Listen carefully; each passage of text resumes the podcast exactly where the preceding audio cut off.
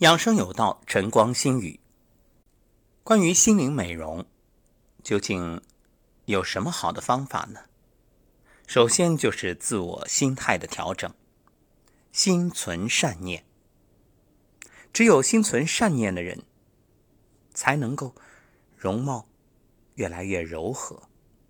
正所谓相由心生，想想看，就算是双胞胎，最终都不会。绝对的一模一样，终究会有细微的差别，尤其是长大以后，越来变化越大。那为什么小时候看上去几乎一样，长大了却越长越不像了呢？其实很简单的道理，因为两个人的性格有差异啊，生活环境、习惯，最主要的心态。那反过来，夫妻之所以会有夫妻相，就是越长越像。也是由于同气相求、同频共振。但是有一点啊，恩爱的夫妻越长越像。若彼此根本心里没有对方，同床异梦，那是不会的。你看，无论是越长越不像的双胞胎，还是越长越像的恩爱夫妻，都说明一点：有什么样的性格和心态，慢慢的都会在面部。作为一种凝固的表情呈现出来，所以啊，人们常说以貌取人，好像都是贬义的，其实就有它内在的道理。话说唐朝有一位杨叔，少年时贫困潦倒，一天啊，路上遇到一行禅师，禅师看了杨叔的面相，发现他的嘴角纵纹延伸入口，从面相学来说。以后可能会饥饿致死，不禁心生同情，劝他努力向善。从那以后，杨叔依照一行禅师所说行事。后来有一天啊，他再次遇到一行禅师，禅师发现他的目光变得澄澈，面相完全改变，于是向他道喜，说以后肯定能做宰相。果不其然，经过一番努力，杨叔终于功成名就。这就是相由心生，人的心态在变，面相也就相应的改变。人的经历必然会在面相留下痕迹。各位不妨想一想，说到饱经沧桑的老人，你的面前会呈现怎样一幅容貌呢？是不是深深的皱纹一道道，像沟壑纵横？是啊，因为饱经沧桑。正所谓人面一张相。你心里想什么，脸上都会有相应的呈现。在中国古代有十人八相之说，所谓八相，就是人的面相有八个类型：微相、厚相、轻相、骨相、孤相、恶相、薄相及俗相。比如微相，这种人有威仪刚猛之相，掌重权，具有很强的决断力、行动力。厚相。厚朴稳重，一般性情温和，心胸宽广；倾向清修疏朗，气度淳和，性格爽朗，思维敏捷，做事有创造性，进取心。骨相性情孤傲孤僻，郁郁寡欢；而孤相呢，体型微弱，神色浑浊，摇摆不定，一般性格内向，心胸狭窄。恶相凶神恶煞，性情卑劣，阴险狡猾，无恶不作。薄相。体格劣弱，性情也是孤僻内向、怯懦、愚昧，意志薄弱，为人没主见。俗相粗俗鲁莽，一般喜怒无常，唯利是图。所以一眼看上去，人的内心世界大都写在脸上。谁是正人君子，谁是小偷盗贼，都能从眼神中看出来。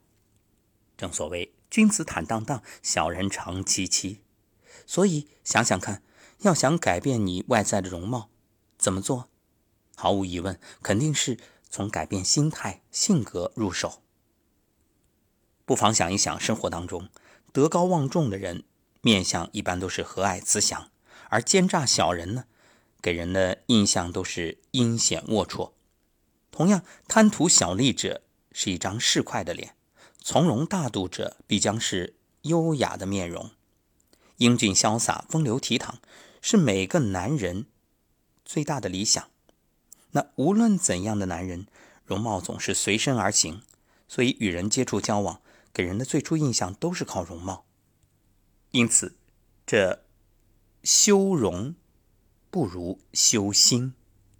其实，男人、女人都一样，容貌都是随身携带、直观世人的最大的名片。轻浮之人有轻浮的容貌，严肃之人有严肃的容貌，轻松之人有轻松的容貌，开朗之人有开朗的容貌。那忧郁之人呢，自然也是一副愁苦的容颜。二十年前有一项心理学研究，发现易怒的老人看起来乖戾，甚至在要求做出温和的表情时也是这样。有没有发现，有的老人你让他拍照的时候笑，他不会，为什么？因为平时一直都是板着脸。你人生走过的路、吃过的苦、经过的事、见过的人。像生气、暴躁、痛苦这些负面情绪，都会在面部肌肉烙下永久的痕迹。所以，五官是心境的测量仪。比如啊，当你遇到开心的事情，面相就是眉飞色舞、笑口常开；遇到悲伤的事情，当然就是愁眉苦脸、皱眉撅嘴。所以，我们从对方的表情、面相，可以第一时间了解对方的内心世界，然后呢，做出相应的判断和反应。这就是我们常说的。察言观色。关于面相，一般来说，额头宽的人聪明，耳朵厚的人有才气，德高望重；嘴巴厚者不善言辞，薄者呢可能好多言。眼睛光明之人一定聪明，多才多艺；眼神不定、左右乱视者，必是狡猾、偷偷摸摸，所谓的贼眉鼠眼。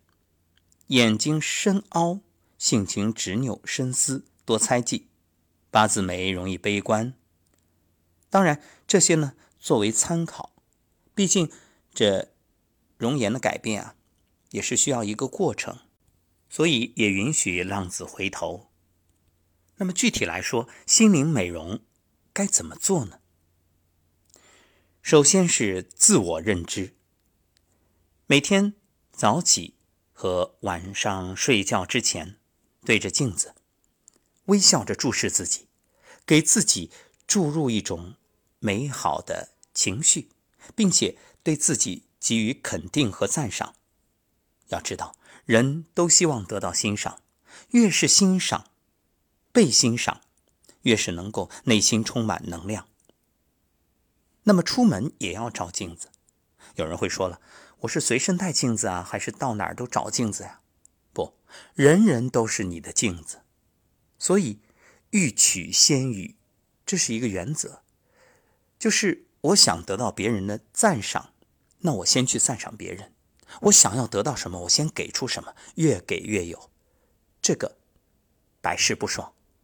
所以，除了前面所说的心存善念，这就要做到口吐莲花。当你不断的把积极的能量、赞赏、赞美、认同给予周围的人。自然也可以从周围那里得到一种正向的回馈，这个非常重要。正所谓“爱出者爱返，福往者福来”。所以，与整容最大的区别是什么？心灵的美容，它一定是由心发出的，不是单纯做表面文章。而且，有一点很重要，你是真心的赞美，不是说我为了得到别人的赞美。我前面所说“欲取先予”，是说这是一个原则。那你要做到的是“但行好事，莫问前程”，不是说我今天夸奖了别人，如果别人不夸我，我就失落，没必要。人生不是交易，无论事业、情感，其实都是种因得果，包括你的健康。所以不要苛求结果，你只要默默去做就好。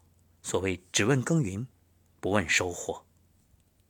当然，关于心灵美容还有好多好多的方法，在这里就不一一赘述。